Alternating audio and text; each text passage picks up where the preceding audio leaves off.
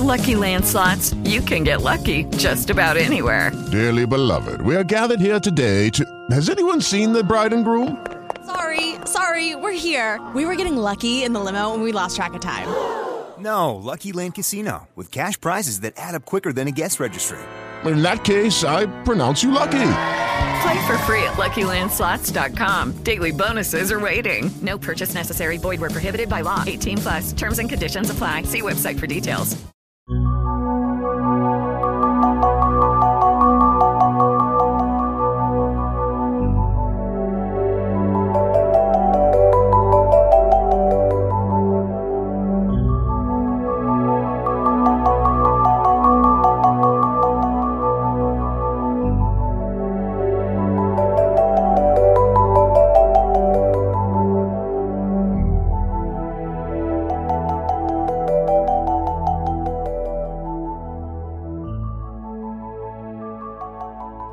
Welcome everyone to the Mysteries Abound podcast. This is your host Paul, and we're up to episode one hundred eight. This podcast is entitled, Why Didn't They Win? ten Huge Discoveries Without a Nobel Prize.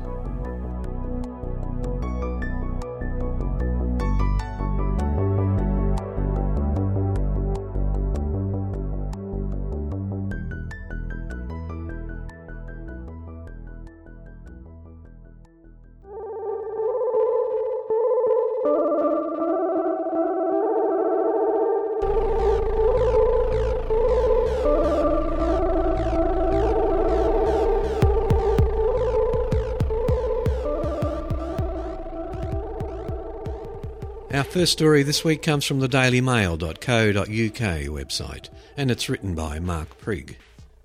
Alien Life in Our Midst. The Incredible Creatures of Antarctica Revealed. And after listening to this article, it would be worth a trip to the show notes to find the link to this article, because there are some really good photographs and a couple of great videos to go with it showing these incredible creatures. Down below the ice, far from the playful penguins and other animals that bring tourists to Antarctica, is a cold and barren world that by all indications should be completely void of life.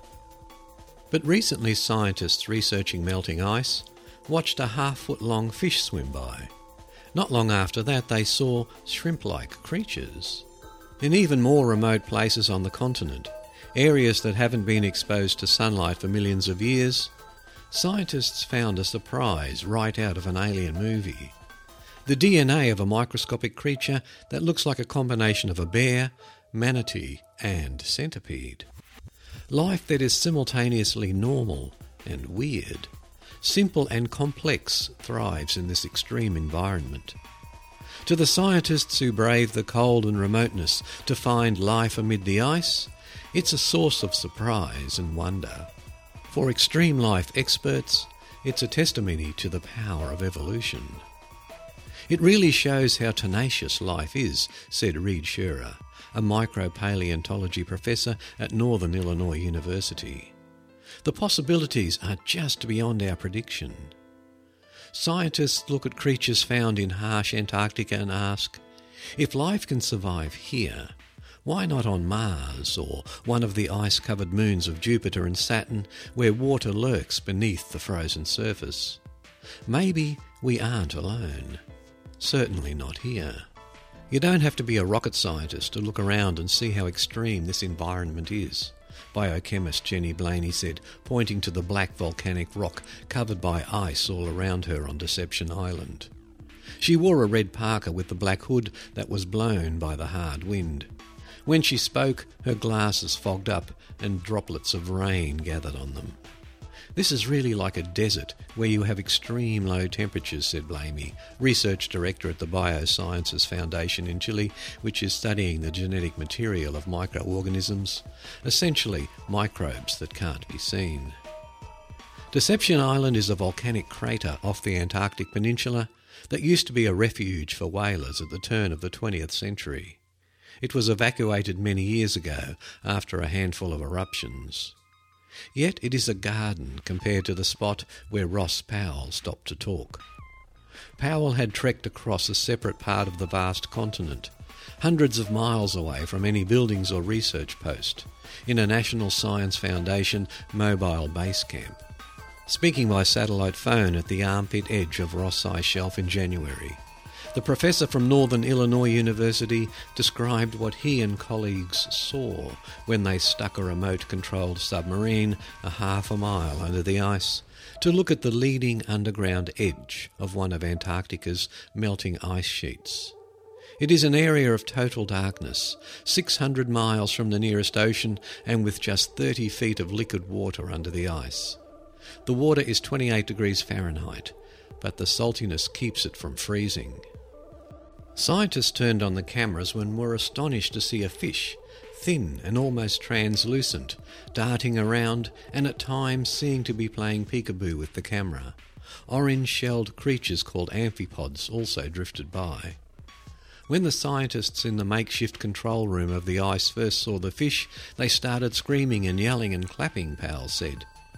By the time a couple of days had passed, Scherer said the fish had become so common that we got to the point of, "Oh, there's another fish," instead of, "Oh my God, there's a fish." As a joke, someone had brought a fish cage from New Zealand. But now it was no joke. The scientists tried to catch a fish using a giant net attached to the submarine's camera system and making bait out of leftovers from the previous night's dinner. They never caught a fish, but they did nab some of the amphipods. Still, Scherer, who loves seafood, wasn't tempted to nibble. "I thought they smelled kind of baity," he said. Powell and Scherer are now trying to figure out where the animals came from, and even more importantly, where they get the food to survive. The search for life has also taken scientists to Lake Vostok, considered the most remote place on Earth. The mostly freshwater lake is buried under two point three miles of ice and hasn't been near open air for fifteen million years. A couple of years ago, scientists took water samples from the lake and tested them for traces of life. They found genetic sequences for three thousand five hundred seven recognisable species, as well as about ten thousand species not yet known to science, said Scott Rogers, a professor of microbiology at Bowling Green State University who worked on the study. It seems like most of the species were alive recently and not fossils from thousands of years ago, Rogers said. About ninety-four percent of the species they could identify were bacterial, essentially simple microbial life. But there were also fungi and even a couple of genetic traces of microscopic animals. That included D N A from tardigrades, also known as water bears, the tiny creatures that looked like one-eyed extraterrestrial grizzlies when seen under an electron microscope. There were even indications that there might be small fish elsewhere in the chilly lake. These findings excite astronomers who search for possible forms of life on other planets. Just this month, astronomers found that Jupiter's giant moon Ganymede had water under the ice. So does Europa, another moon of Jupiter, and Enceladus, a moon of Saturn. And then there are exoplanets, those circling bodies outside our solar system. When unexpected creatures are found under the ice, you start to wonder if that couldn't happen on an icy moon or an exoplanet, said Lisa Kaltenegger, an astronomer and director of the Institute for Pale Blue Dots at Cornell University. Science doesn't have those cosmic answers yet, but the mysterious fish in the darkness of Antarctica may hold clues.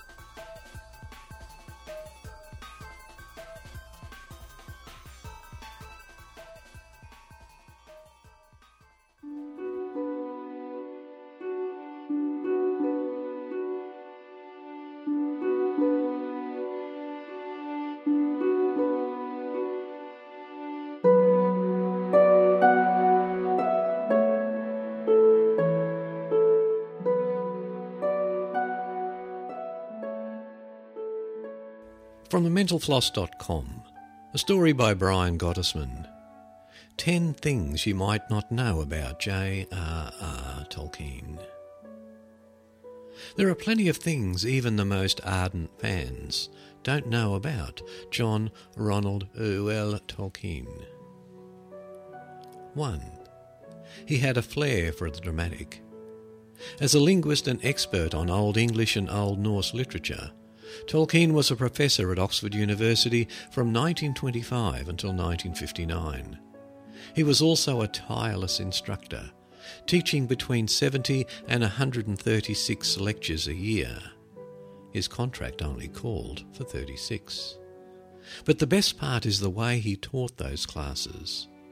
Although quiet and unassuming in public, Tolkien wasn't the typical stodgy, reserved stereotype of an Oxford don in the classroom. He went to parties dressed as a polar bear, chased a neighbour dressed as an axe-wielding Anglo-Saxon warrior, and was known to hand shopkeepers his false teeth as payment. As one of his students put it, he could turn a lecture room into a mead hall. Number two. He felt many of his fans were lunatics. Tolkien saw himself as a scholar first and as a writer second. The Hobbit and the Lord of the Rings were largely Tolkien's attempt to construct a body of myth, and their success caught him largely unaware. In fact, he spent years rejecting, criticising and shredding adaptations of his work that he didn't believe captured its epic scope and noble purpose. He was also utterly sceptical of most Lord of the Rings fans, whom he thought incapable of really appreciating the work, and he probably would have been horrified by movie fandom dressing up like Legolas. Number three. He loved his day job. To Tolkien, writing fantasy fiction was simply a hobby. The works he considered most important were his scholarly works, which included Beowulf, The Monsters and the Critics, a modern translation of Sir Gawain and the Green Knight, and a Middle English vocabulary. Number four. He was quite the romantic, and he's got the nerdy gravestone to prove it. At age sixteen, Tolkien fell in love with Edith Bratt, three years his senior. His guardian, a Catholic priest, was horrified that his ward was seeing a Protestant and ordered the boy to have no more contact with Edith until he turned twenty-one. Tolkien obeyed, pining after Edith for years until that fateful birthday when he met with her under a railroad viaduct. She broke off her engagement to another man, converted to Catholicism, and the two were married for the rest of their lives. At Tolkien's instructions, their shared gravestone has the names Beren and Luthien engraved on it, a reference to a famous pair of star-crossed lovers from the fictional world he created. Number five. His relationship with C S Lewis was not all it's cracked up to be. Tolkien's fellow Oxford don C S Lewis, author of The Chronicles of Narnia, is often identified as his best friend and closest confidant. But the truth is, the pair had a much more troubled relationship. At first, the two authors were very close. In fact, Tolkien's wife Edith was reportedly jealous of their friendship, and it was Tolkien who convinced Lewis to return to Christianity. But their relationship cooled over what Tolkien perceived as Lewis's anti-Catholic leanings and scandalous personal life. He had been romancing an American divorcee at the time. Although they would never be as close as they were before, Tolkien regretted the separation.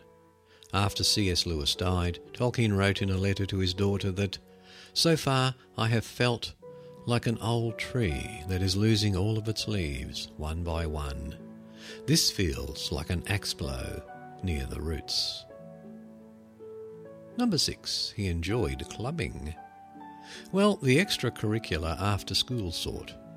Wherever Tolkien went, he was intimately involved in the formation of literary and scholarly clubs. As a professor at Leeds University, for example, he formed the Viking Club. And during his stint at Oxford, he formed the Inklings, a literary discussion group. Seven. He wasn't blowing smoke about those war scenes. Tolkien was a veteran of the First World War and served as a second lieutenant in the eleventh Service Battalion of the British Expeditionary Force in France. He was also present for some of the most bloody trench fighting of the war, including the Battle of the Somme. The deprivations of Frodo and Sam on their road to Mordor may have had their origins in Tolkien's time in the trenches, during which he contracted a chronic fever from the lice that invested him, that forced him to return home. He would later say that all but one of his close friends died in the war, giving him a keen awareness of its tragedy that shines through in his writing. eight. He invented language for fun. A philologist by trade, Tolkien kept his mind exercised by inventing new languages, many of which, like the Elvish languages of Quenya and Sindarin, he used extensively in his writing. He even wrote songs and poems in his fictional languages. In addition, Tolkien worked to reconstruct and write in extinct languages like medieval Welsh and Lombardic. His poem, Flower of the Trees, might be the first original work written in the Gothic language in over a millennium. nine. He's been published almost as prolifically posthumously as alive. Most authors have to be content with the works they produce during their lifetime, but not Tolkien. His scribblings and random notes, along with manuscripts he never bothered to publish, have been edited, revised, compiled, redacted, and published in dozens of volumes after his death, most of them produced by his son Christopher. While Tolkien's most famous posthumous publication is The Silmarillion, other works include The History of Middle-earth, Unfinished Tales, and The Children of Húrin. And finally, number ten. He wasn't nearly as fond of the Nazis as they were of him. Tolkien's academic writings on Old Norse and Germanic history, language and culture were extremely popular among the Nazi elite, who were obsessed with recreating ancient Germanic civilization. But Tolkien was disgusted by Hitler and the Nazi Party, and made no secret of the fact. He considered forbidding a German translation of The Hobbit after the German publisher, in accordance with Nazi law, asked him to certify that he was an Aryan. Instead, he wrote a scathing letter asserting, among other things, his regret that he had no Jewish ancestors. His feelings are also evidenced in a letter he wrote to his son. I have in this war a burning private grudge, which would probably make me a better soldier at forty-nine than I was at twenty-two, against that ruddy little ignoramus Adolf Hitler, ruining, perverting, misapplying and making forever accursed that noble northern spirit, a supreme contribution to Europe which I have ever loved and tried to present in its true light.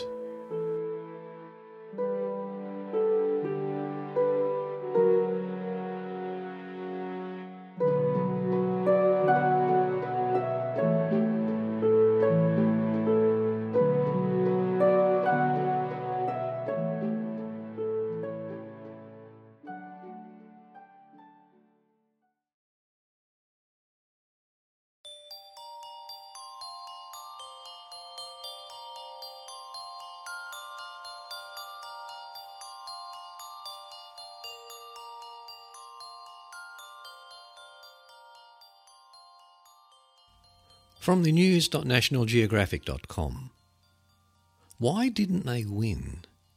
Ten huge discoveries without a Nobel Prize. The National Geographic science writers, bloggers and editors picked groundbreaking advances and inventions that should have won a Nobel Prize. The World Wide Web.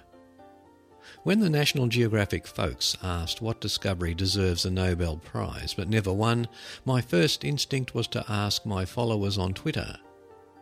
After they gave me a few candidates, I googled Velcro and dark matter and embryonic stem cells and read about these discoveries. Then it occurred to me, what could be more deserving of the Nobel Prize than the invention I had so relied on to learn about inventions? Beginning in the nineteen sixties, researchers in the U S federal government created computer communication networks that would evolve into the internet.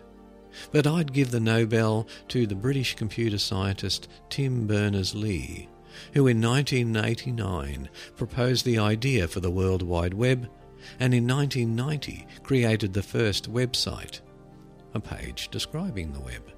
The web democratises information, whether dumb videos of dancing cats or brave tweets from the Arab Spring. And information is power. And that one was written by Virginia Hughes. The first genome. A lot of people wonder why there has been no Nobel Prize for one of science's most humongous achievements, the completion of the human genome in two thousand one. Perhaps it's the sheer humongousness. For all its importance, the human genome wasn't a discovery or an invention. It was an engineering project, requiring the scaling up of automated D N A sequencing to industrial proportions. As Human Genome Project scientist Eric Lander said at the time, you don't get a Nobel Prize for turning a crank. One might get a prize, however, for inventing the crank in the first place. Six years before the human genome, Craig Venter and his colleagues had shown that automated D N A sequencing and an assembly technique called the whole genome shotgun could be combined to read out the entire code of a free living organism, the bacterium Haemophilus influenzae. The methods employed are essentially the same as the one Venter's private company later scaled up to sequence the fruit fly and human genomes, and the same as what other labs have subsequently employed to crank out the codes of hundreds of other species. The Nobel Committee would be hard-pressed to select the three scientists most responsible for this first triumph of genomics, but Venter should be among them. And that was written by Jamie Shreve. Black Hole Death. One night in nineteen seventy, Stephen Hawking was climbing into bed when he had an idea that filled him with what he later described as a moment of ecstasy. He thought that black holes, previously assumed to be more or less immortal, could instead slowly lose mass and eventually evaporate, exploding in a flash of gamma rays. The problem was that there was no way to verify the idea. Black holes are too long-lived to be observed today in their death throes. Yet Hawking's black hole research is now firmly embedded in theoretical physics. It united relativity, a classical theory in which everything is smooth as silk, with quantum mechanics in which everything is grainy, and spurred progress into information theory. Hawking probably would have won the prize had nature provided observational confirmation. But that won't happen for billions of years. Not until the first star-sized black hole starts exploding. And that was written by Timothy Ferris. The periodic table. I'd like to take us back to the basics. And what is more basic, more fundamental, more substantial than the identification of the chemical elements? The periodic table is no mere org chart. It reveals the underlying order of protons, neutrons and electrons that lie at the heart of all matter.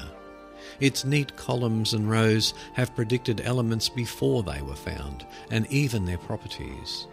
It seems unthinkable that such a breakthrough wouldn't win science's top honour. But that's exactly what happened at the first Nobel presentations in nineteen oh one.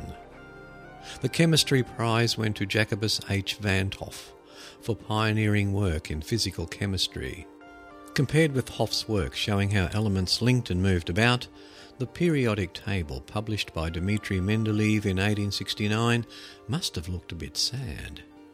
Mendeleev still had hope. He was nominated for a Nobel in nineteen oh five and in nineteen oh six, but lost because a committee member thought his work was too old and well known.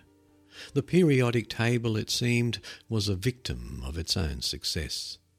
Instead, the nineteen oh six prize went to Henri Moissan for finding the element fluorine, right where the periodic table had said it would be. The next year Mendeleev died, and with him the table's shot at a Nobel. Instead it became the most useful poster in science, hanging on laboratory walls for generations, and that will have to do. And that was written by Erika Engelhaupt. The light bulb. As a fan of technologies whose days are now over, Jiffy Pop, newspapers, the iPhone. I'll be remiss in not calling for the long overdue enshrinement of the light bulb by giving it a Nobel in physics. Thomas Edison's humble invention, first patented by Joseph Swan in the United Kingdom, but made practical by Edison, built the modern economy and sleep deficits, creating tremendous demand for the electricity that so shapes our existence today. Edison died in nineteen thirty-one with no Nobel, not even for the light bulb, the very symbol of scientific inspiration.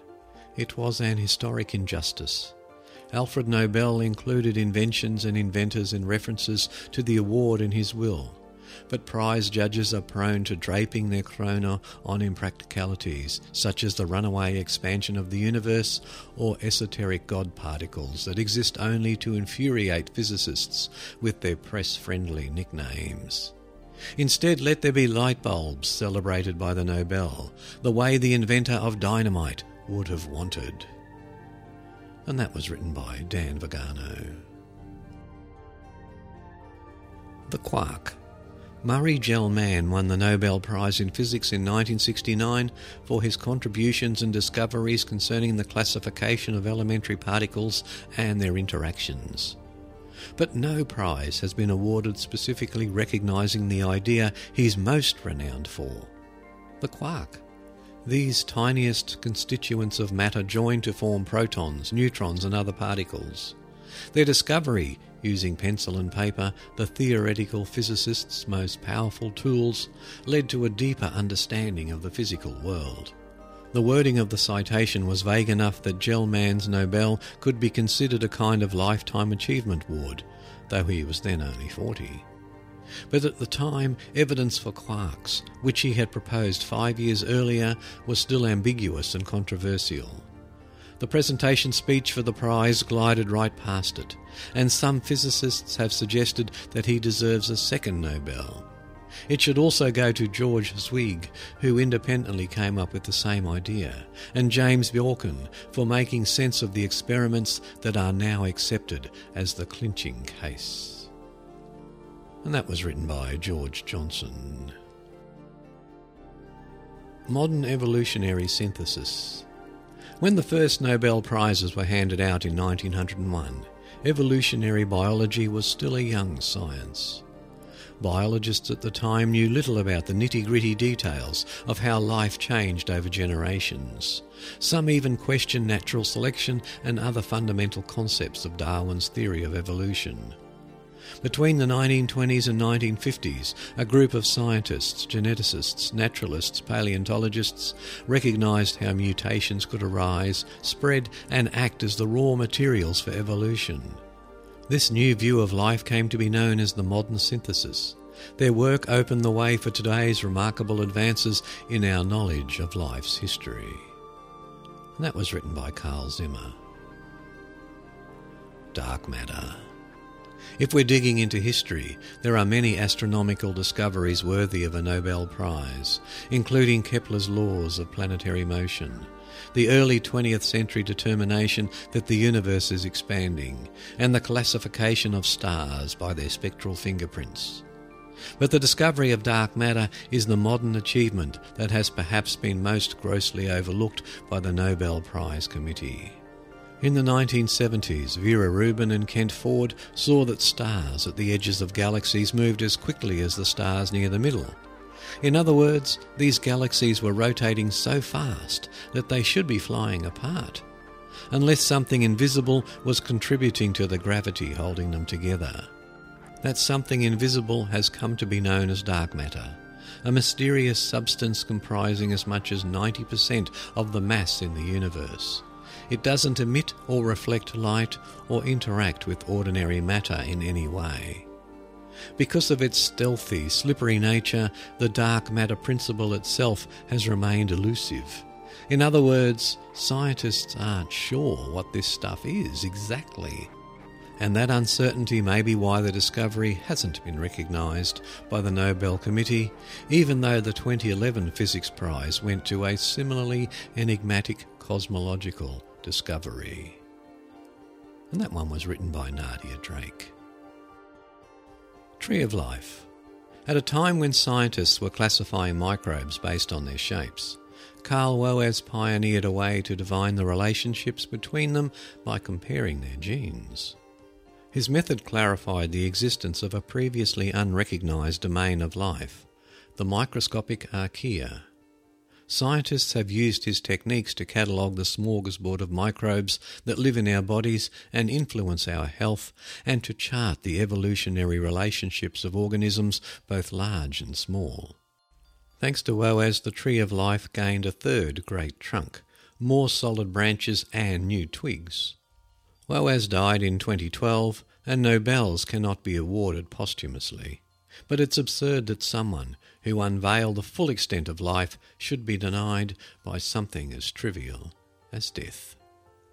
And that was written by Ed Yong. Dinosaur Renaissance. In nineteen thirty-nine, the Yale University paleontologist John Ostrom named one of the most important species ever found. He called the animal a one hundred ten million year old dinosaur. Deinonychus, or Terrible Claw. This saurian was a human-sized predator with grasping hands and a sickle claw held off the ground on a hyper-extendable toe. More importantly, Ostrom knew Deinonychus was vastly different from the standard image of dinosaurs as slow, stupid, swamp-dwelling monsters. Deinonychus, he argued, was an agile and possibly social hunter that must have had a very active lifestyle. This proposal helped launch the dinosaur renaissance that's still bearing scientific fruit today. Unfortunately, there's no Nobel Prize for paleontology or any other branch of natural history, and Deinonychus has not gotten its due. And that was written by Brian Switek.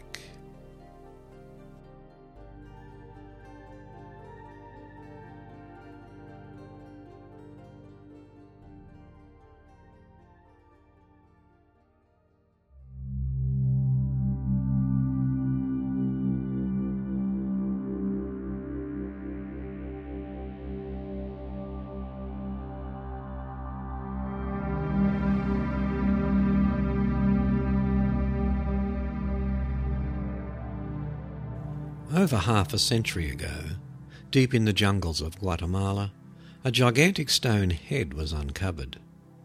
The face had fine features, thin lips and large nose, and its face was directed up at the sky.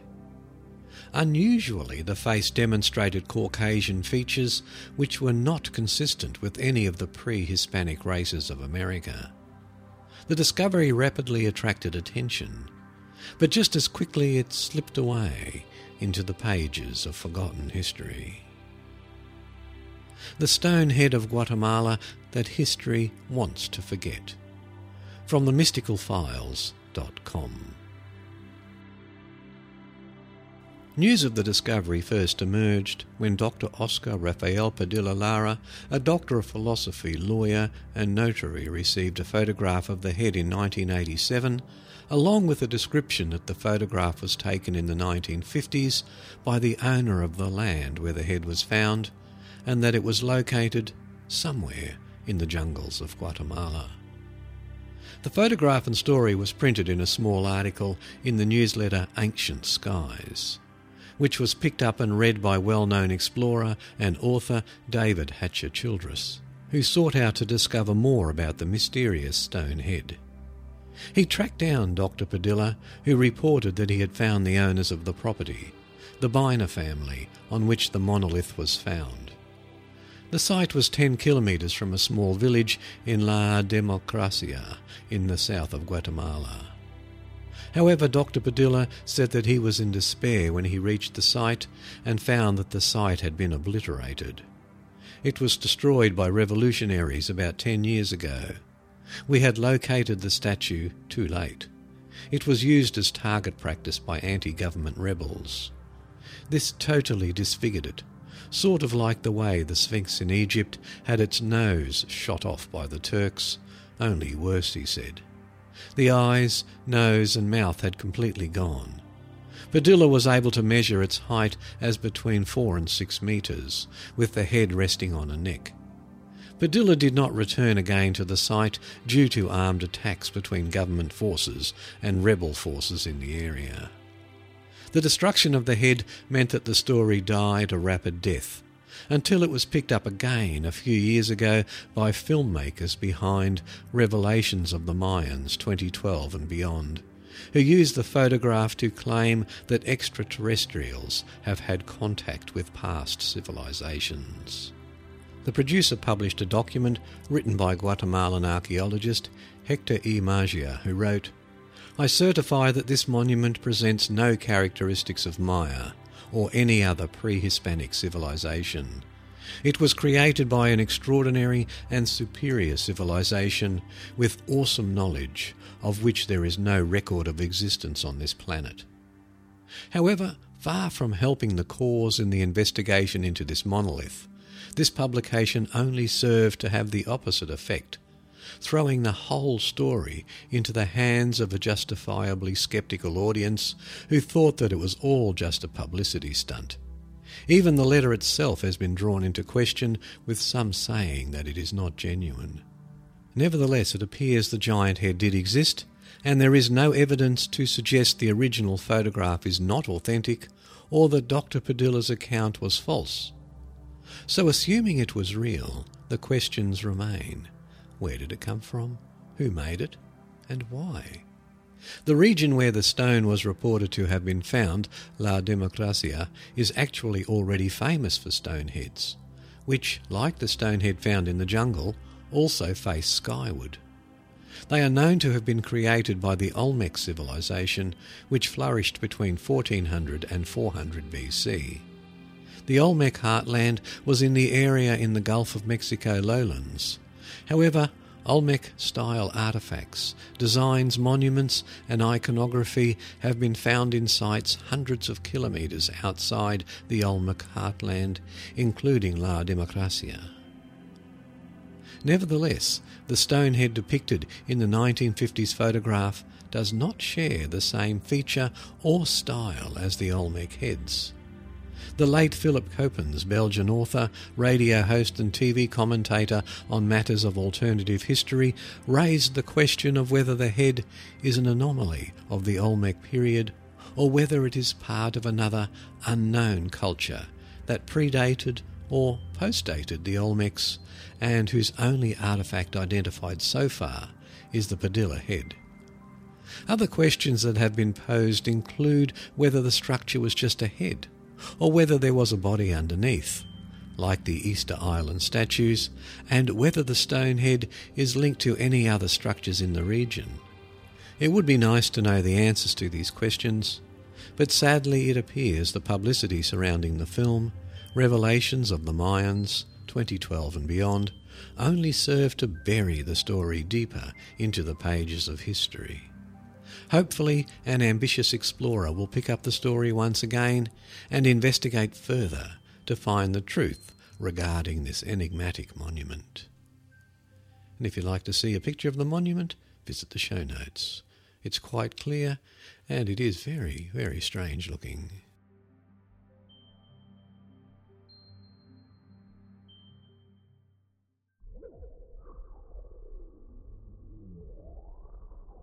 And now a couple of short stories from the cool interesting stuff dot com website.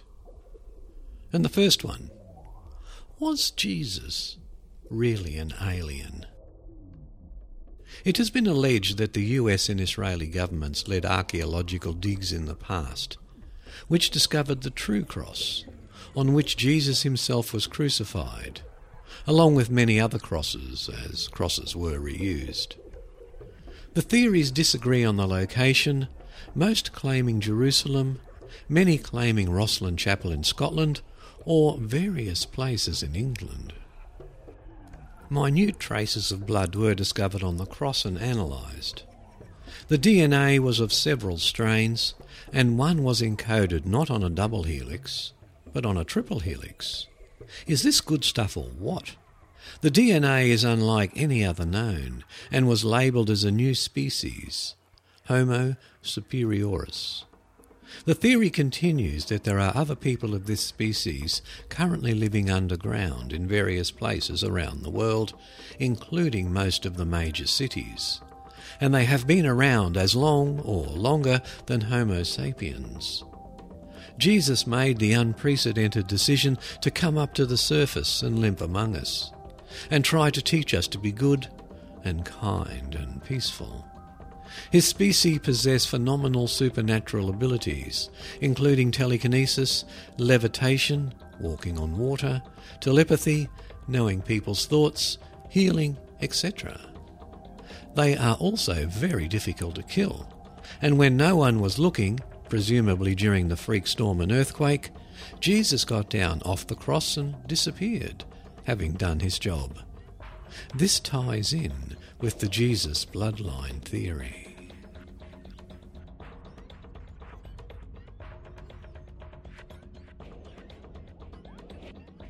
The Strange Mystery of the Man from Torred.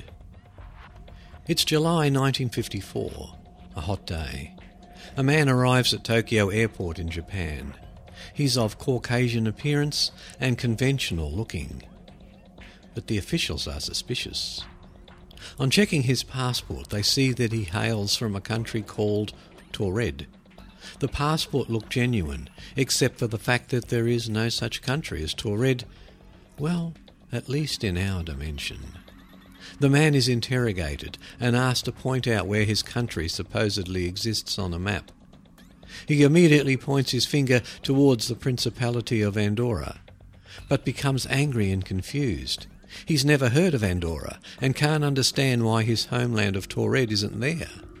According to him, it should have been, for it has existed for more than a thousand years. Customs officials found him in possession of money from several different European currencies. His passport had been stamped by many airports around the globe, including previous visits to Tokyo. Baffled, they took him to a local hotel and placed him in a room with two guards outside until they could get to the bottom of the mystery. The company he claimed to work for had no knowledge of him, although he had copious amounts of documentation to prove his point. The hotel he claimed to have a reservation for had never heard of him either. The company officials in Tokyo he was there to do business with, yep, you guessed it, they just shook their heads too. Later, when the hotel room he was held in was opened, the man had disappeared. The police established that he could not have escaped out of the window. The room was several floors up, and there was no balcony. He was never seen again, and the mystery was never solved.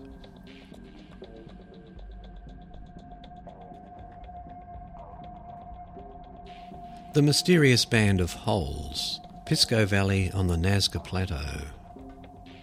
What are the Band of Holes? A stretch of thousands of mysterious holes carved into the rock that lead up a hill located on the same plateau, not far from the Nazca lines. These unexplained and highly organised holes range in size from three feet to as much as twenty to thirty feet in diameter, and vary in depth from a few inches to six to seven feet. Some sections of the carvings strangely have holes in rigid, perfect precision, while some run in rows that carve up in arches, creating strange, staggered lines. Even more mysterious is that it has been predicated that it took decades to create, and no reason has been discovered as to the purpose of the holes. Alien holes? There have not been any artefacts discovered or uncovered to reveal any further information about the holes. Some archaeologists believe that because the holes are man-sized, they may be some sort of vertical graves intended for burying the dead. However, this is unlikely and has not been substantiated by the recovery of any bones, artefacts, or other human remains to indicate a burial site. Other archaeologists have theorised that the holes were dug to store grain and other essentials. Again, this is unlikely. Considering the quantity of the holes and the depth of each hole, a better method of storage would have been used. For example, storage containers for grain could have been built with much more ease than the efforts required to carve holes into the rock. The holes cover a mile of Rocky Mountain terrain with a well-defined beginning and ending point. The band of holes abruptly comes to an end near an area of land that has an unnaturally darkened colour. Research shows that the darkened area appears to resemble an area that has been destroyed by an explosion. The holes could have been created by or for extraterrestrial beings. Perhaps the holes contained fires to guide the ancient aliens who visited the Earth. And if you visit the show notes, you can see photographs of all these strange things.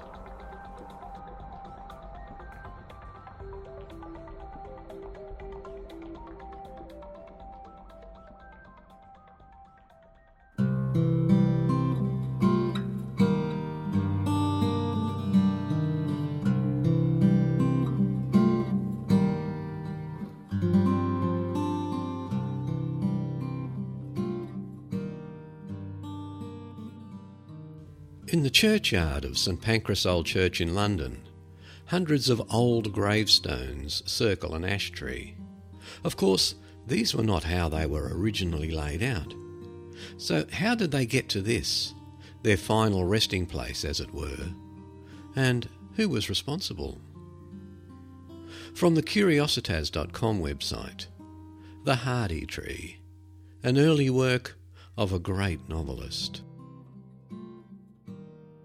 Long before he became famous for novels like Tess of the D'Urbervilles, Far from the Maddening Crowd, and The Mayor of Casterbridge, Thomas Hardy, like any other aspiring writer, had to find employment with which to pay his way through the world. His chosen field was to be architecture.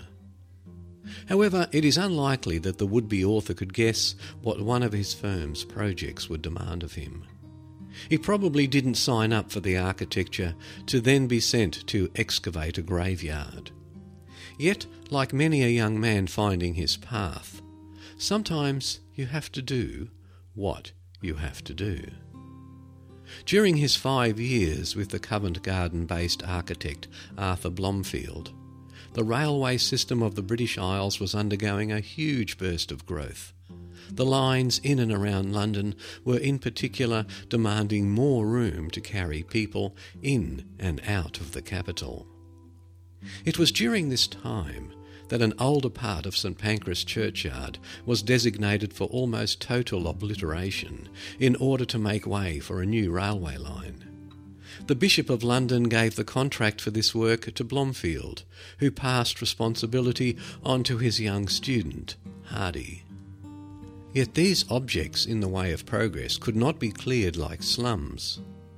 Even progress occasionally must respect what came before, and the removal and relocation of so many middle-class graves would almost certainly have caused an uproar if it was not done properly. The coffins were removed from the site with circumspection and care and were reburied elsewhere. The Victorian English had a horror of cremation. There was no need to move the headstones, yet although the graves were old and unvisited, it would not have been respectful to simply dump the headstones into the Thames. The process would have taken a great deal of time, and young Hardy, who was twenty-five when he was given this commission, would have spent the best part of a year overseeing the work.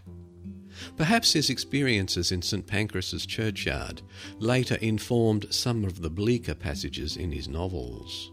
Some of the headstones were placed in a circular pattern around a young ash tree in the churchyard of St Pancras Old Church, far enough away from the site of the railway for them never to have been disturbed again.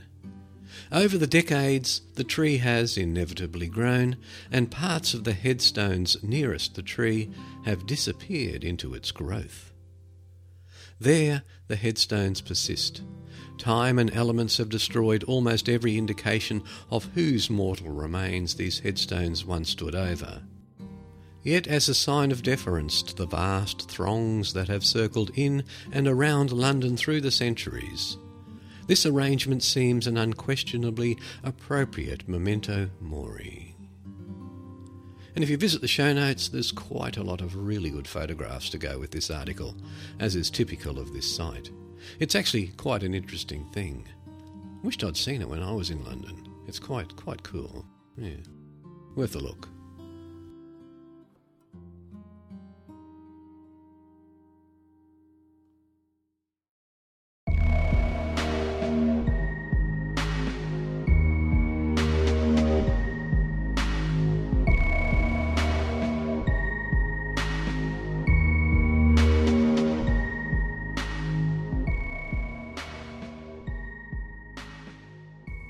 I received an email from David Almeida the other day with a link to an article that we could use in Mysteries Abound, as well as this short paranormal story.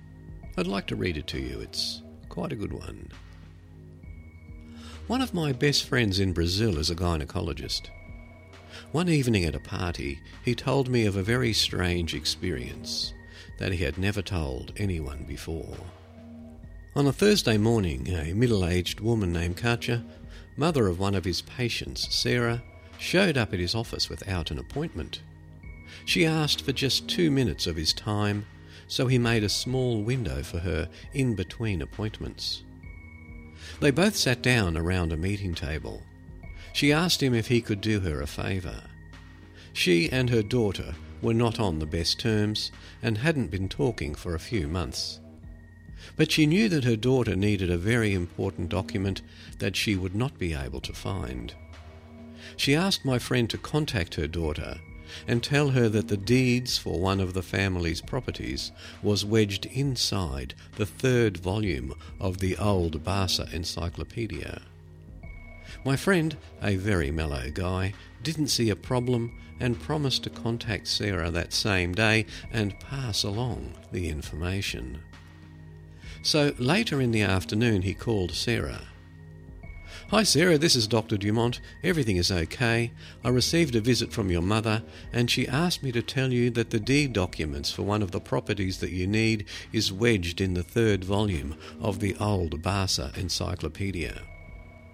After a few seconds of silence, Sarah replied, "Doctor, when did my mother visit you?" "This morning. She came without scheduling any appointment." Sarah, after a long pause, said, "Is this a joke or something? My mother passed away last Thursday." The doctor said, "No, Sarah, this is no joke, I promise you." Sarah said, "Let me check the encyclopedia." A couple of minutes passed. She returned to the phone crying, "The documents are exactly where you said. You don't know how badly we needed this document."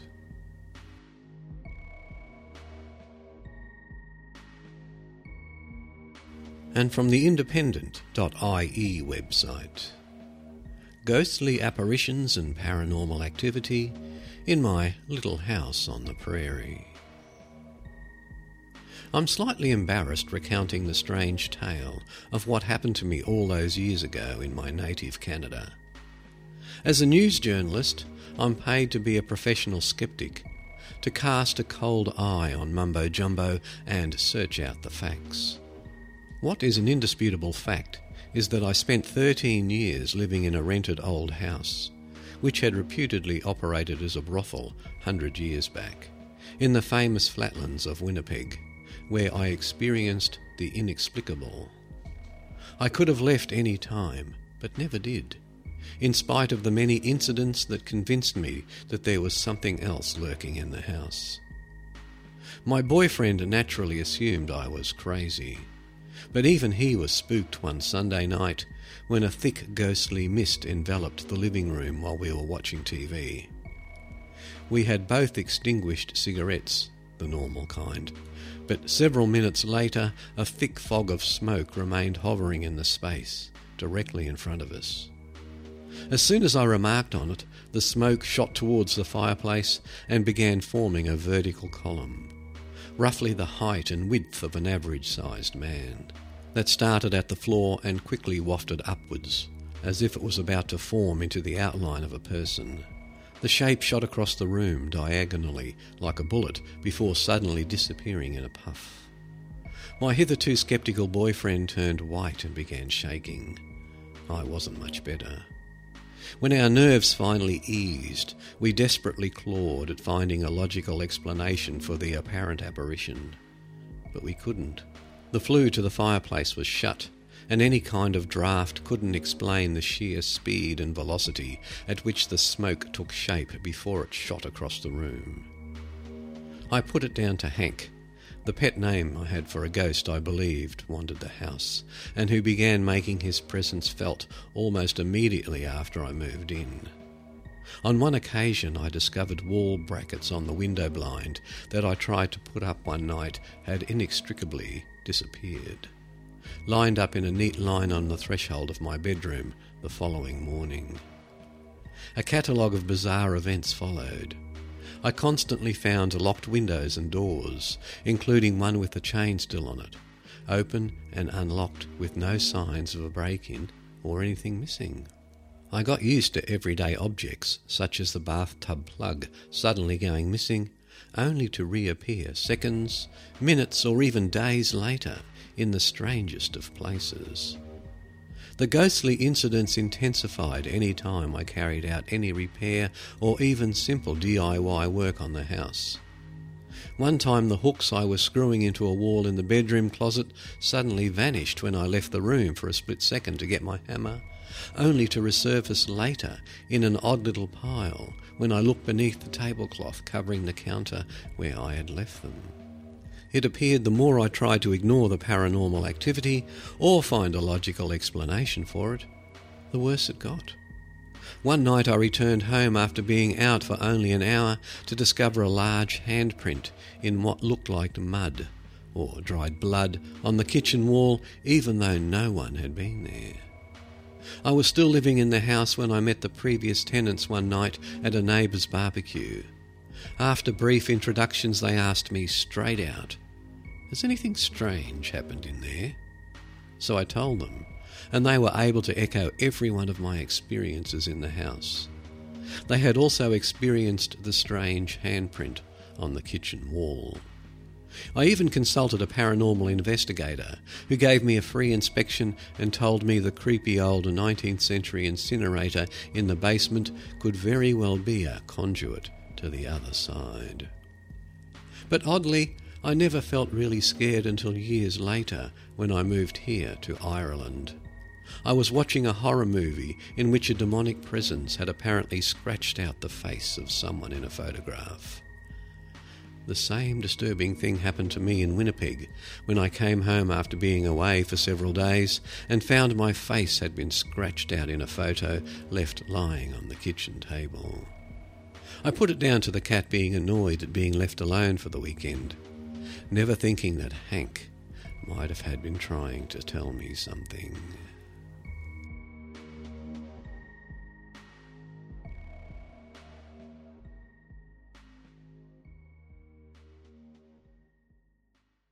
The music for today's podcast came from the music alley dot com website. The bandwidth for the show is provided by TalkShoe at w w w dot talk shoe dot com.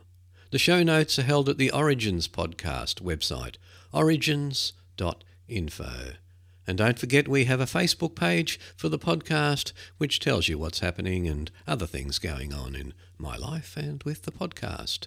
So it's facebook.com forward slash Paul Rexy or click on the Facebook link at the show notes. And I'd like to say a big thank you to these people, Luke Hewsome, Sean Yarnell, Jeff Chapman and Scott McClory. These kind people have set up a recurring payment as a donation to the podcast. So every month a few dollars from these people pops into my PayPal account just to help with the ongoing expenses of creating the show. So thank you, your help is greatly appreciated. So just for you guys, Sean, Luke, Jeff and Scott, a story from the Creepypasta. Dot com. O'Malley's Family Restaurant.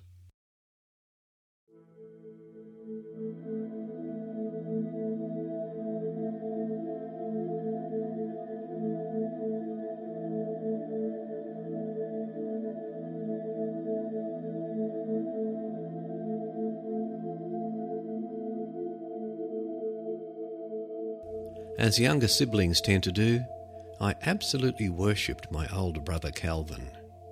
He always seemed like the coolest person in the world to me. Everybody liked him. He was president of his class, a star baseball player, and just had an all-round great personality. All the girls thought he was such a stud, much to my surprise.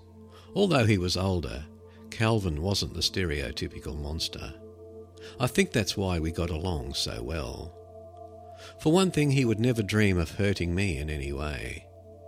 When I told my psychiatrists this, they couldn't believe it. An older brother that never once tortured his younger sister.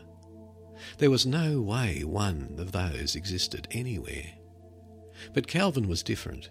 His bedroom door was always open whenever I needed someone to talk to. He'd let me lie on his floor and listen to his records with him while he did his homework. I felt like the luckiest girl in the world.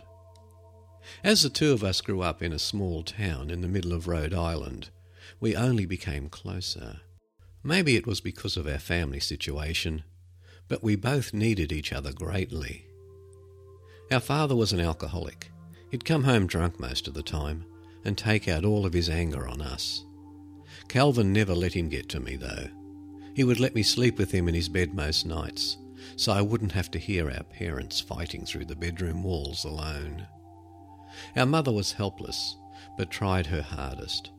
She was controlled by him and was stuck in a bad situation. She often thought about leaving with us, but with our control freak of a dad, it was out of the question. Sadly, Mum died when I was thirteen. The autopsy showed that she had had an overdose on painkillers. They ruled it as accidental, but I was never so sure. After she was gone, our father only got worse. It got so bad that the second he graduated, Calvin moved into an apartment on the other side of town and took me with him. Our father barely protested. I'm pretty sure he never wanted kids in the first place. From then on, it was just Calvin and I, on our own in the big world. He attended the local community college and worked part-time at a grocery store. It wasn't the most glamorous thing, but it helped to get food on the table. I was hard to look after. I was deeply disturbed after such a tough childhood. I wasn't good at making friends or being friendly. But my brother never turned his back on me. We were away from our broken home, and we were happy just to have each other. It's at this point in our lives that we made the biggest mistake we ever could. The two of us didn't know it at the time, but to this day I still regret picking up that phone more than anything. It was the end of summer around nineteen seventy-six. The winds were brisk, as early September was approaching fast. Calvin and I had been on our own then for about two years. I was fifteen, he was nineteen. I remember that I was sitting at the kitchen table finishing my homework. Calvin was working on fixing frozen T V dinners. The phone was in the living room. I jumped up immediately when it started to ring. "Hello?" I asked into the receiver. It was Joey Malone. Joey was my brother's best friend in high school. The two of them were practically joined at the hip until they went their separate ways for college. Joey was in Miami. I could hear the longing for his friend in his voice. After we caught up for a brief moment, he turned serious. "Hey, let me talk to your brother real quick," Joey said. "I've got some news that I think he might like." I rolled my eyes playfully and handed the receiver to Calvin. I could hear my brother laughing from the living room as he caught up with his old friend. They must have been on the phone for a good hour because I had already taken our T V dinners out of the oven and had finished mine by the time Calvin walked in. "Hey, sorry about that, Laurel," he smiled softly, taking a seat across from me. "Man, you'll never believe what Joey's been up to." I cocked an eyebrow suspiciously. "Is he locked up in prison already?" I joked. "No, but he might as well be. His neighbours are going away for the Labor Day weekend, and he's throwing a monster party in their house while they're gone. He's invited us to come and crash it. Can you believe it?" He chuckled, taking a bite of frozen chicken. I should have known right then that we shouldn't go. It was illegal to break into someone's home, but even more illegal to throw a party in it. I should have known that it wasn't a good idea, but I was naive, a fifteen-year-old girl. So of course I agreed. Calvin and I planned to drive up to Joey's house. It would take us a while from Rhode Island, but the two of us were stoked. We didn't even care. We spent the long car ride blasting The Doors on the radio and singing the lyrics way off key. This was definitely when I felt most content. Little did I know the terror that we'd be thrown into later that night. If I had, I would have made Calvin turn the car around and drive off a cliff. We had been in Calvin's truck for who knows how long. It was around nine o'clock that night when we noticed that we were in a nowhere land. Our map said we were in New Jersey, but it didn't seem like it. "Are you sure we aren't lost?" I asked my brother as I chewed on a wad of bubblegum. He kept his eyes firmly on the road ahead of us, nodding his head. "Of course we aren't. Joey told me the directions himself." I rolled my eyes, blowing a bubble. We must have been driving through nothing but trees for about another hour, and then I finally declared that we were lost. My brother had the crazy idea that his best friend was some kind of genius, but I knew better. Calvin was getting tired. I was getting restless. I had been sitting in the same position for too long, and I couldn't feel my legs. "Can we please pull over somewhere?" I whined. "Don't you think I would have had about two hours ago?" "There's nowhere to pull over," Calvin replied, stifling a cough. It turned into a slight wheeze, which caused my ears to perk up. "Are you okay?" I asked him, concern filling my voice. He nodded, brushing it off, just as a tickle in his throat. Usually that would have been enough to disinterest me, but that night I was on full alert. Calvin had really bad asthma. I'd almost lost him many times because of it, which was scary to think about.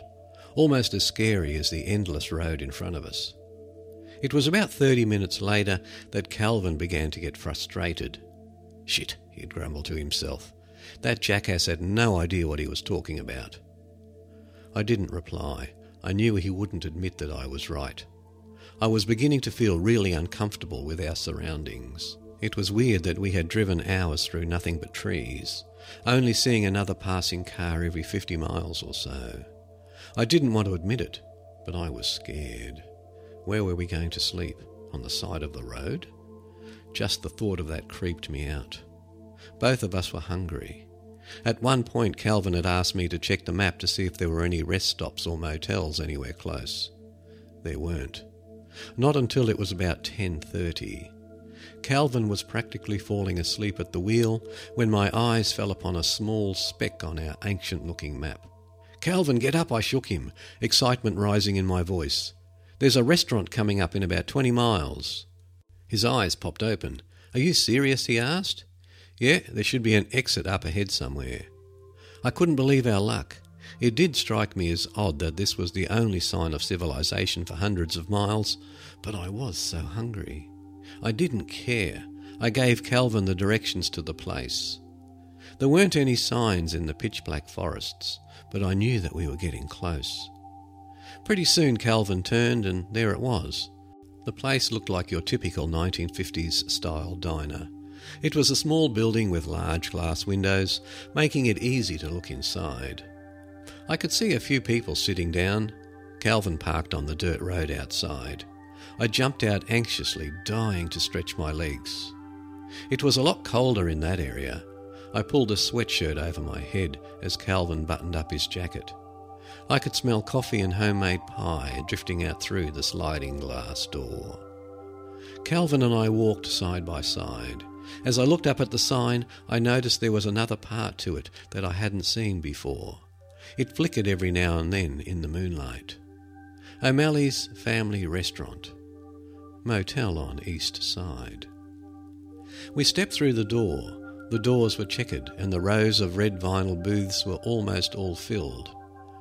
There were a few bustly-looking men over at the counter, sipping hot coffee out of mugs. A woman sat with her young daughter, the two of them giggling softly as they ate plates of pancakes. A group of teenagers in leather jackets stood over by the jukebox. One slipped a dime into it and some ancient tune by Buddy Holly started to play. An unbelievable feeling of dread immediately fell over me. It came out of nowhere, but it wouldn't go away. I immediately regretted pulling up there. I didn't even hear the woman come up to us. "Can I help you, kids?" Her voice was soft like butter. I glanced up and was met with the dark eyes of an elderly woman. She wore a red dress and matching shoes, a dirty apron draped over her front. Her apple doll face smiled down at us, and her silver hair gleaming in the lights overhead. I didn't speak. I don't know why, but I couldn't open my mouth. "Yes, ma'am," Calvin said with a smile. "We'd just like a quick bite to eat before we hit the road again." He poked me in the back, and I nodded my head feebly in agreement. "Well, come on in. My name is Millie, Millie O'Malley. Welcome to our restaurant." Her laugh had years of age visible in every syllable, yet it made me cringe. "It's nice to meet you, Millie. I'm Calvin Duncan, and this is my sister Laurel." I still didn't feel right as I reluctantly took her hand in mine. She was somebody's grandmother, but something about her made me uneasy. I guess I got that way around anybody new that I met, but bad vibes were coming off of her. "Laurel, that's such a lovely name." I managed a weak smile as Millie let out another laugh. "Well, I don't want to keep you kids just standing around. Come on, and I'll find you two a booth." Calvin and Millie were talking up a storm. I hung behind them, pretending not to notice. I learned that Millie and her husband Ted had opened the restaurant a couple of years ago after retiring. She was the hostess and he was the cook. They didn't have any children, which is why Millie enjoyed it so much when younger people stopped in. Calvin was always so polite. He laughed at her jokes and told her our sob story. When she learned that we really didn't have any parents, her expression changed, almost to one of delight. "Oh, you poor things. Well, consider me your mother for the night." She handed us our menus as I took a seat across from my brother in the booth. As she walked away, Calvin opened his with a smile. "Isn't she just the sweetest woman you've ever met?" he beamed, his light brown bangs falling over his eyes. I didn't reply. I slouched down in my seat, not bothering to look at meal choices. I suddenly wasn't hungry anymore. My eyes wandered elsewhere. I watched as the teenagers by the jukebox drank Cokes straight out of the bottle and talked amongst themselves. "What's the matter? You feeling okay?" Calvin asked, concern in his voice. I just nodded my head. I didn't answer when he asked me what I wanted to eat. I knew that I was getting on his nerves, but I honestly couldn't care less. When Millie came to take our orders, I remained quiet. Calvin ordered us pancakes and hot chocolate with a warm smile. As she walked away, he turned back to me, his expression annoyed. "What's your deal tonight, Laurel? You're acting like a little kid," he snapped. "Don't you feel the least bit uncomfortable around her?" I raised an eyebrow. Calvin looked at me, confused. "What are you talking about?" "Missus O'Malley, don't you feel it? She's weird. Something about her doesn't seem right to me. I don't know how he couldn't see it." "She's just being nice. God, stop acting stuck up and try to appreciate what she's doing for us," Calvin shot back harshly. I rolled my eyes and didn't speak to him for the remainder of our meal. I now wish that I would have.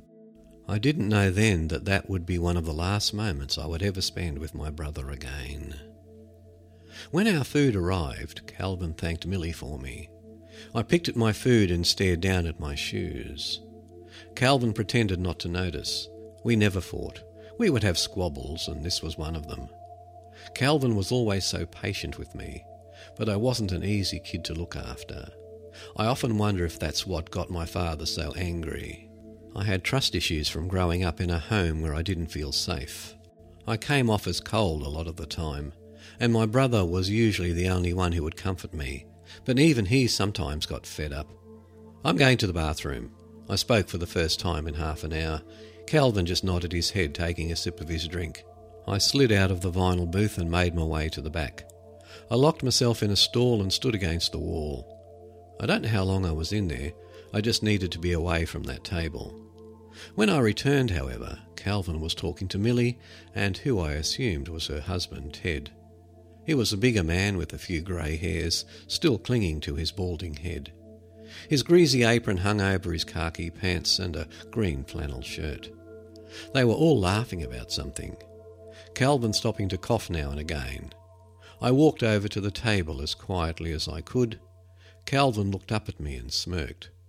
"Well, speak of the devil," he joked, motioning for me to come and sit by him. He must have forgiven me, or at least have been faking it in front of the O'Malleys. I didn't care. I clung to my brother tightly. "I've been wondering what brought you kids all the way up here," Millie said suddenly, her unsettling smile growing wider. "We don't get many visitors up here." "We're driving to Florida to visit some old friends," Calvin replied. "I'm glad that we found this place, though." Millie glanced at Ted. He blinked, his expression changing to one of pleasure. They stayed silent for a moment, as if contemplating an answer. "We're a bit in the middle of nowhere, I guess," Ted chuckled hoarsely. He was missing a few teeth. The remaining ones in his mouth were all yellow. I turned to look out the window. I watched the truck as three of them continued to talk. "Well, we'd really like to thank you folks for your kind hospitality. How much do I owe you?" Calvin asked, reaching for his wallet. Millie shook his head. "Nope, it's on the house." When my brother tried to protest, she put a bony finger to his lip. He smiled in gratitude, getting up to leave. I jumped out of the booth and was just about to reach for the door when Ted blocked my way. "Hey, what do you kids think you're doing? You can't go driving out now. It's nearly one o'clock in the morning." I wouldn't know.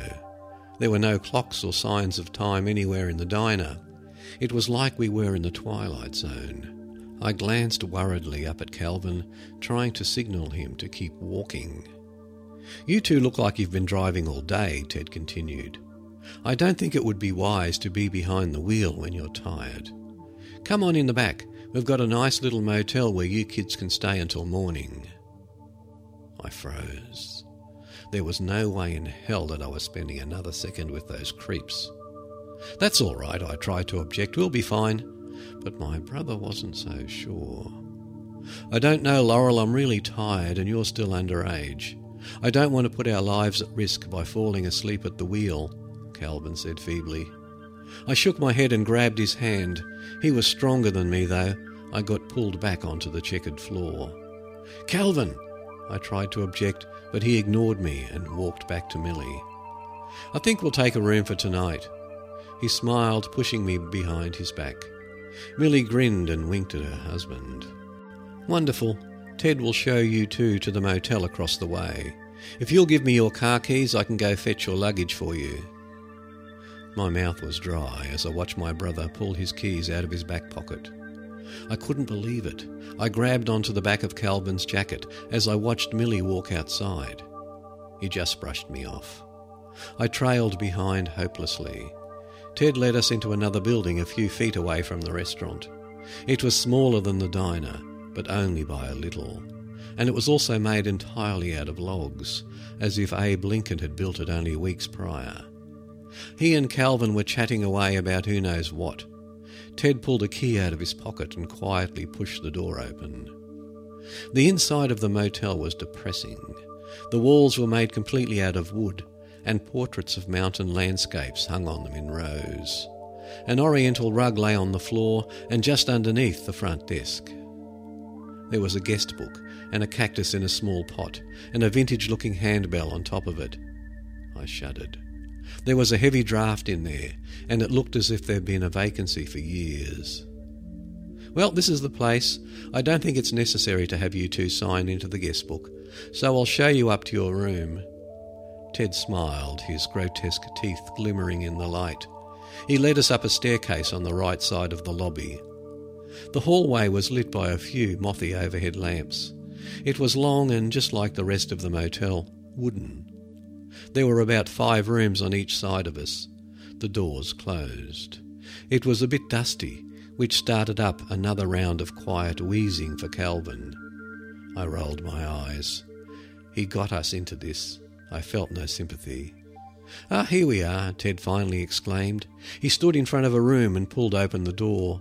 There were two twin beds with quilt blankets and feathered pillows. The carpet was a rusty red, the wallpaper slightly peeling at the edges. Some more paintings of mountains and seasides hung around on pathetic-looking nails. I swallowed thickly. Ted reached over me, placing a meaty hand on the light switch above my head. The room didn't look any better, as it was flooded with an eerie orangish light. "It looks very homey. Thanks a lot, Ted," Calvin smiled. I slowly descended inside and sat on one of the beds. I could distantly hear Ted telling my brother where the bathroom was, where to go for breakfast, things like that. I watched silently as Millie returned upstairs with our luggage. I must have zoned out for longer than I thought, because when I looked back, the door was closed and Calvin was unpacking our suitcases. "We shouldn't be here." I spoke for the first time in what felt like forever. Calvin remained silent as he tossed me my pyjamas. "What are we going to tell Joey? We're supposed to be at his house by tomorrow." I heard my brother let out a loud sigh. It was the kind of sigh that your father might let out at the end of a long day. Calvin must have sensed my uneasiness. He walked over slowly and took a seat beside me on the bed. I felt his arm wrap around my shoulder and squeeze it tightly. We didn't say anything. He rested his chin on my shoulder. I could hear his raspy breathing in my ear. "We're going to be okay, Laurel. You need to sleep." And with that he kissed my cheek and turned back to his side of the room. We faced opposite directions as we undressed and got into our pyjamas. I reluctantly slipped under the moth-eaten blanket and cold sheets after sitting up in an uncomfortable silence for nearly half an hour. There was no way I was going to sleep. I looked up at the dirty ceiling for what felt like hours, listening to Calvin's breathing. I don't know what time it was when I woke up. I must have dozed off, yet I don't remember it. Calvin is what woke me up. I heard him hastily throwing his quilt on the floor. His breathing was laboured, as if he had just ran a marathon. I lay up in bed. "Cal, are you okay?" I asked into the darkness. I didn't get a response. The zipper to his suitcase was unzipped, and I heard my brother quickly rustling through his clothes. Eventually he found what he was looking for and walked towards the door. I'm, I'm fine. I just need some fresh air," Calvin gasped out, clutching his inhaler in his hand. Light flooded our room as he stepped into the hallway quietly. He had these episodes a lot. I always felt so hopeless when he did. There was nothing I could do except watch with wide eyes as he struggled to breathe.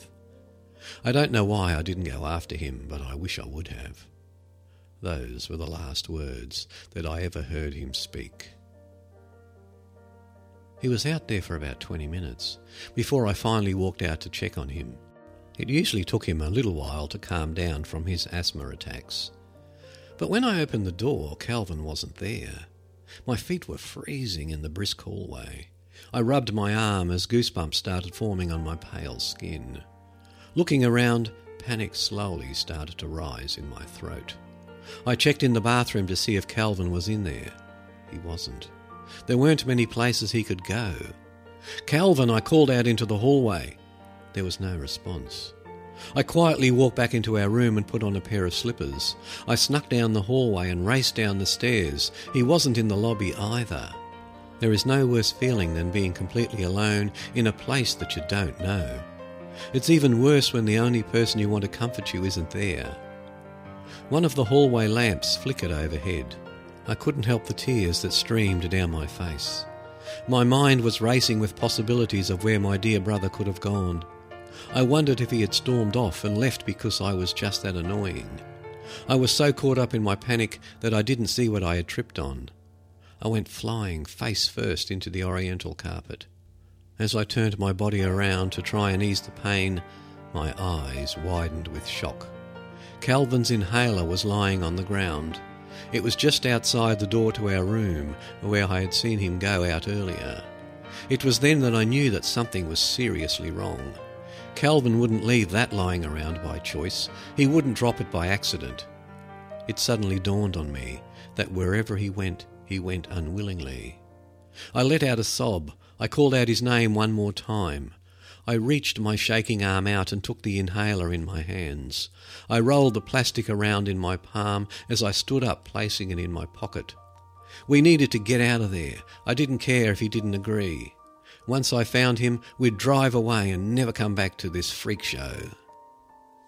I dashed back into our room and grabbed the car keys off the bedside table. I didn't bother grabbing anything else. My only focus was getting the hell out of there.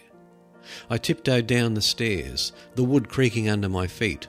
Pushing open the door, I ran as fast as I could towards the diner, my only exit to the outside world. The lights were still on inside, much to my surprise. I tried not to pay attention to the menacing trees leaning over at me as I raced to the back door. I was preparing to pound on it until my knuckles were red and bloody, but it opened almost immediately. I quietly slipped inside. I could see Calvin's truck on the other side of one of the clear glass windows. It looked so close, yet so far away. I don't know how much adrenaline was pumping through my body at that exact moment, but it took every ounce of my strength I had not to just bolt then and there. The only thing that stopped me was the sound of a metal object clattering to the tiled floor behind me. It echoed loudly into my ears. As far as I could see, there was no one besides me in the building. All of the customers were long gone. I spun around quickly. The doors to the kitchen were closed. When I tried to pry one open, it was locked. I kicked it as hard as I possibly could. I screamed out into the emptiness of the diner for somebody, anybody, to come help me. It felt like I'd been in there for years. A dizzying wave of nausea overtook me. I heard that object clatter again, as well as a few barely audible whispers. Someone said, "Shit," and was quickly shushed. I had to hold my breath just to hear them again. Whatever it was was close by. My neck craned, trying to peer into the kitchen once more. The glass windows were hidden behind a black curtain, hung up so I couldn't see inside. That had not been there earlier. I snuck around behind the counter and pressed my ear against the murky walls. There was a sudden silence, and then the shuffling of feet on the tiled floor. I don't know what urged me to do it. It couldn't have been the adrenaline or the hopelessness that had overwhelmingly taken over my body that night. On the counter there were rows of ketchup bottles and silverware. I grabbed a fork out from under a napkin and clutched it in my sweaty palms. I knew there was somebody or something behind that window. I wasn't alone in there. I jammed the fork onto the glass. After about thirty seconds, the glass was starting to crack. I kept banging and banging it until it shattered in front of me. The millions of pieces seemed to fall in slow motion. I didn't step back, though, for as I pulled away the sheet, nothing on earth could prepare me for what I was about to stumble onto. A stream of smoke poured out through the broken glass, but even through it I could see that the O'Malley's kitchen was a typical diner kitchen. There were a few stoves and ovens. A refrigerator in the back held a week's worth of food, but that was not what caught my attention. The overwhelming stench of burning flesh filled my nostrils. I coughed and gagged, struggling hard to get a breath out. My eyes started to tear up. I flailed my arms in an attempt to clear a path, but found myself unsuccessful. The grotesque smell made me want to puke. "Who's there?" I recognised the voice. It was the voice of the man who had taken Calvin and I to our rooms a couple of hours ago. I didn't make a sound. I still couldn't see, but eventually the smoke cleared through the broken window. My watery eyes soon adjusted to the fluorescent lighting. My mouth fell open in horror. Ted and Millie O'Malley stood in the middle of the kitchen. There was a silver pot, about the size of a record player, resting on a table in the centre. It was the first time that I got a good look around me. Blood was splattered on every inch of the walls surrounding us. It dripped down in streams and formed small puddles on the floor. There was a cleaver clutched in Ted's meaty fist, gleaming menacingly in the light. Millie stood beside him, a wooden spoon at her side. It was wet and covered in what looked like oversized worms. Intestines. I didn't speak. My attention turned to the pot still boiling and bubbling. I saw my brother's pyjamas strewn into a pile in the corner. I could see clumps of his hair sticking to the sides of the pot. My feet stayed frozen in place as the stench of his burning flesh filled my head and every inch of my body. My eyes burned, my mouth was dry, I couldn't even utter a scream. "Grab her," Millie snarled in a crackling voice. Ted lunged for me, but I was too quick. The fat ass fell on his front, face first into a puddle of Calvin's blood. Millie grabbed the cleaver and threw it at the door just as I pried it open and ran like hell. I ran outside the diner and flung open the door to the truck, jamming the keys inside. I could make out Millie's body racing towards me in the night, but I started the car up faster. It sputtered for a moment, then shot out like a rocket. I'd had no experience with driving, but that was not my top priority. I needed to find help. Tears were streaming down my face, blocking my vision. I was having a mental breakdown as I whisked unsteadily through the New Jersey trees. I let out howls of despair. Occasionally I'd spit up whatever food I had left in my stomach. The smell of that flesh wouldn't leave me. I'm sure I nearly drove off the road at least three times, but I didn't care. They had killed Calvin, they had killed my brother, and chopped him up and cooked him. I pounded my head on the wheel, the horn blasting into the night. I could feel the blood trickling down the side of my face, seeping into my hair. My vision was starting to show spots. I don't know how long I had driven until I finally found a car on the side of the road. There was a man kneeling down to examine one of his tyres. I jerked to a stop and flew out of the truck, slamming the door behind me. Vomit clung to the side of my mouth, dried blood on my face, tears still gushing like a waterfall. He was an older man with a wrinkled face and skunk streaks in his hair. I frightened him, for he stood back in fear. I knew I looked like a mess, a drug addict, whatever. I sounded like one too.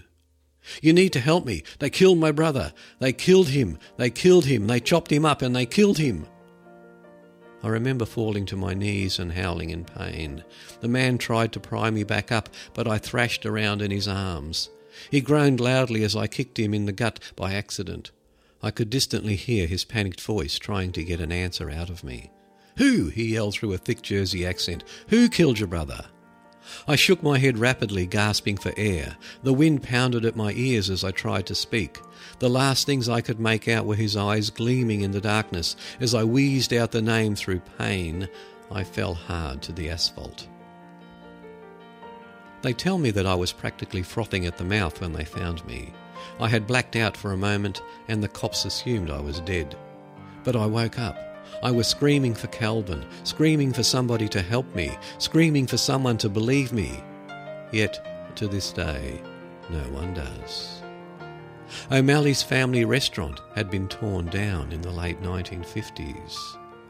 Once word got out that the seemingly friendly owners trapped their victims in the motel and ate them, it was barricaded and destroyed. Theodore and Millicent O'Malley were given the death penalty in nineteen fifty-six. Twenty years before my brother and I pulled up that summer night. I later learned that they had killed over twenty travellers who crossed their paths, including a gang of motorcycle riders, a group of teenage greasers, and a woman with her young daughter. When the man who found me finally brought me to the police, I was in hysterics. I was handcuffed and thrown into the back of a patrol car. They drove me back to the exit where Calvin and I had turned earlier that night. Where the restaurant had stood mere hours earlier was just an empty lot. The sign wasn't there. The building had disappeared. There was no motel, no sign that anybody had been there for years. It was just an empty patch of dirt. No sign of life anywhere. No sign of Calvin. I tried to explain. I cried for what felt like years, yet no one believed me. The police searched for months on end, but they never did find my brother's body. His final resting place had vanished into thin air. They never found any evidence of anything. I still had Calvin's inhaler in the pocket of my sweatshirt. I can't tell you the number of times I've shoved it in those cops' faces, telling them that it was the key to finding out where he was. But I was a lost cause. They even had the audacity to accuse me of murdering him. My case was eventually outruled due to lack of evidence. But my years of pain never stopped. The judge was convinced that I was mental and needed to be locked away. So they threw me in here, which is where I have been since the early autumn of nineteen seventy-six. I'm a grown woman now, writing this story down as a cry for help. I'm hoping that somebody out there will believe me, someone who knows what I'm talking about. I swear to God that I am not insane. I felt it, I lived it, I survived it. It's not all in my head. Yet that has been what all of these doctors and psychiatrists have been trying to convince me for years. They said I've imagined it all. All this medication pumping into my body has turned my brain to mush. But I know that I didn't. It was too real to have possibly been a dream. The only thing I still have to remember that night by is Calvin's inhaler. I hold on to it every day, never letting it go. It's the only thing I have to remind myself that my brother was real. It's the only piece of evidence that I have. It's the only part of him that they will never be able to take away from me. You won't find anything about the O'Malleys or Calvin Duncan anywhere on the internet. It's as if it was a tragedy meant just for me. It's as if the whole world wants to forget. Yet there is a road down in the midst of New Jersey. If you turn at just the right spot, you might see the ghostly hue of a diner, filled with life and joy inside. Don't be fooled. It isn't real. Keep driving and don't look back. But if you do happen to see a boy in the window, with mousy brown hair, kind eyes and a loving smile, you should wave at him. You should yell out into the night that Laurel loves him and she misses him very much. And you should tell him that she is sorry, that she couldn't have done more.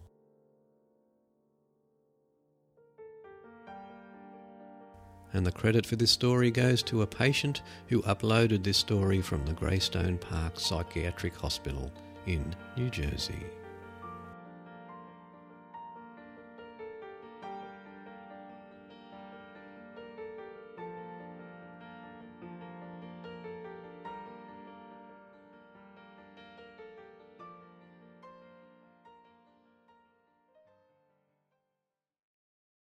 Lucky Land Slots, you can get lucky just about anywhere. Dearly beloved, we are gathered here today to... Has anyone seen the bride and groom? Sorry, sorry, we're here. We were getting lucky in the limo and we lost track of time. No, Lucky Land Casino, with cash prizes that add up quicker than a guest registry. In that case, I pronounce you lucky. Play for free at Lucky Land Slots dot com. Daily bonuses are waiting. No purchase necessary. Void where prohibited by law. eighteen plus. Terms and conditions apply. See website for details.